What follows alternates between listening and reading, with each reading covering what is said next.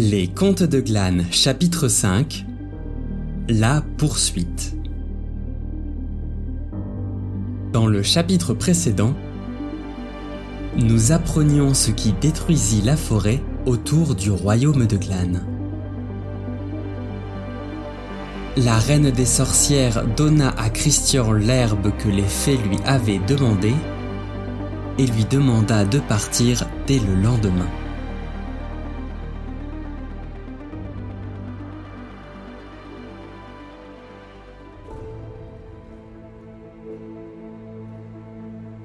La reine des sorcières se leva. Elle salua Christian et repartit vers le manoir d'un pas léger. Christian resta dans le jardin. Il comptait se reposer ici jusqu'au lendemain matin et se mettre en route au lever du soleil. Il ouvrit son sac et vérifia s'il lui restait des vivres. Il avait encore quelques fruits donnés par les fées. Mais c'était à peine suffisant pour se faire un goûter.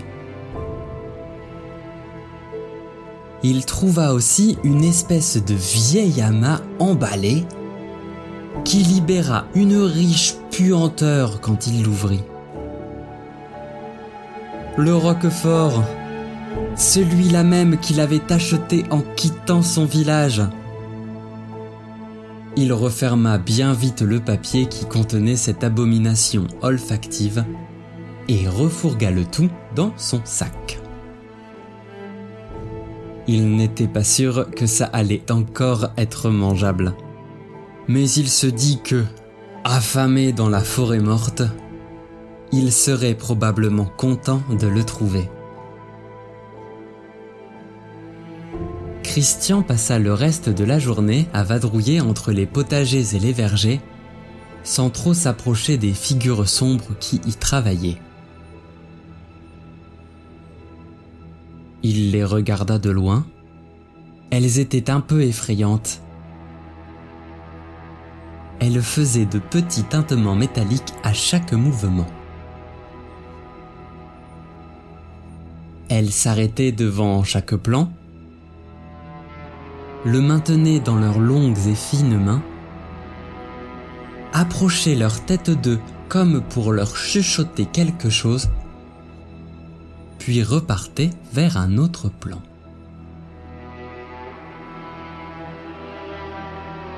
Christian suivit leurs mouvements avec attention. Il n'était pas sûr d'avoir le droit de chipper quelques fruits et légumes qu'elles entretenaient. Alors qu'il prenait des tomates, il ne vit pas qu'une de ces figures encapuchonnées le suivait. En se retournant, il se retrouva nez à nez avec elle. Il remarqua alors que sous sa capuche, il n'y avait rien. Il ne voyait sur le tissu que des arabesques qui descendaient vers le trou où aurait dû se trouver un cou. Il ne sut pas comment réagir. L'étrange créature se tourna et elle partit aussi mystérieusement qu'elle était arrivée. Elle continua son inlassable danse qu'elle partageait avec ses autres sœurs. Elles travaillèrent toute la nuit et travaillaient encore quand Christian se réveilla le lendemain. Il ne trouva pas la reine des sorcières, mais, se rappelant ces mots, il se mit en route et s'enfonça dans la forêt morte.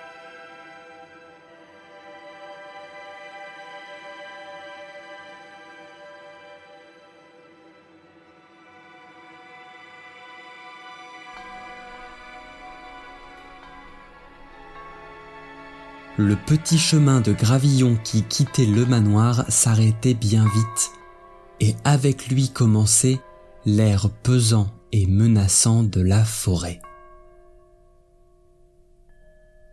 Christian décida de rester le plus proche possible de la rivière. Il se perdrait moins. Mais les troncs sans feuilles de la forêt et le sol noir de cendres rendaient l'exploration bien difficile. Il savait où il allait, plus ou moins. Alors, il marcha sans se retourner. Il ne prenait que peu de pauses. Il sentait qu'il n'était pas le bienvenu dans ces terres désolées. La nuit, il se perchait en haut d'un arbre et dormait d'un sommeil sans rêve. La fatigue et l'inquiétude grandissaient en lui jour après jour. Tout ici paraissait plus terne. La tunique des fées aurait dû sembler presque grise. Mais le rose qui l'habillait était pourtant lumineux comparé au tronc gris. Christian était un point presque net qui disparaissait derrière les troncs et réapparaissait plus loin. Et les créatures de la forêt voyaient bien. La nature se trouvait penaude. Même le bruit de la rivière était étouffé, comme si elle refusait d'elle-même de faire la moindre vague. Seul Christian faisait du bruit, marchant sur les cendres qui jonchaient le sol, faisant craquer les branches mortes. Et les créatures de la forêt entendaient bien. L'odeur âcre des cendres emplissait aussi le nez de Christian. Pourtant, il discernait par moments la riche odeur colorée des fruits et légumes qu'il avait empruntés au manoir des sorcières. Les créatures de la forêt sentaient bien Des pas feutrés suivaient Christian. Sautant entre les branches craquantes, se rapprochant peu à peu. Encore un peu. Il était presque à portée. Christian entendit une branche craquer et il regarda derrière lui. Une ombre bondit au-dessus de lui et une patte griffue le bouscula au sol. Le plus rapidement possible, il se retourna. Une gigantesque panthère, au pelage plus noir que les cendres qui parsemaient le sol, le toisait. Elle retroussa ses babines montrant ses terribles crocs aiguisés et grogna profondément. Elle avança lentement vers Christian, pas après pas, faisant rouler ses omoplates.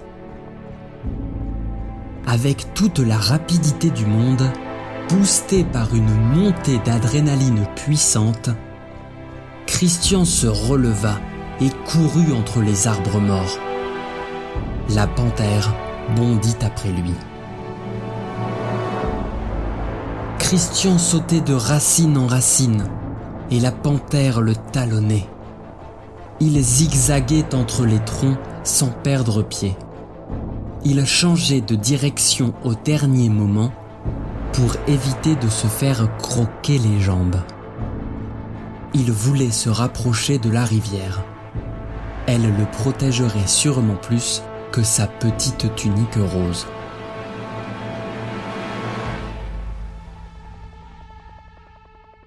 Il galopait sans relâche. L'air s'humidifiait et se rafraîchissait. Il se rapprochait. Le sol était un peu en pente. Il pouvait courir un peu plus vite. Mais ses pieds le trahirent ils se prirent dans une racine qu'ils n'avaient pas vue. il trébucha et roula sur le sol. Son dos se heurta à des troncs et il s'arrêta. Il était à quelques mètres de la rivière. Il voyait son eau bleue. Le soleil miroitait dedans.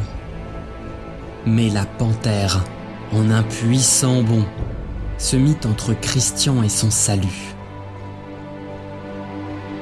Une fois encore, elle retroussa ses babines pour dévoiler ses crocs. Une fois encore, elle gronda puissamment et lentement. Une fois encore, elle avança lentement vers Christian, acculée contre un arbre. Nous découvrirons le destin de Christian dans le chapitre 6 des Contes de Glane intitulé Une bouchée.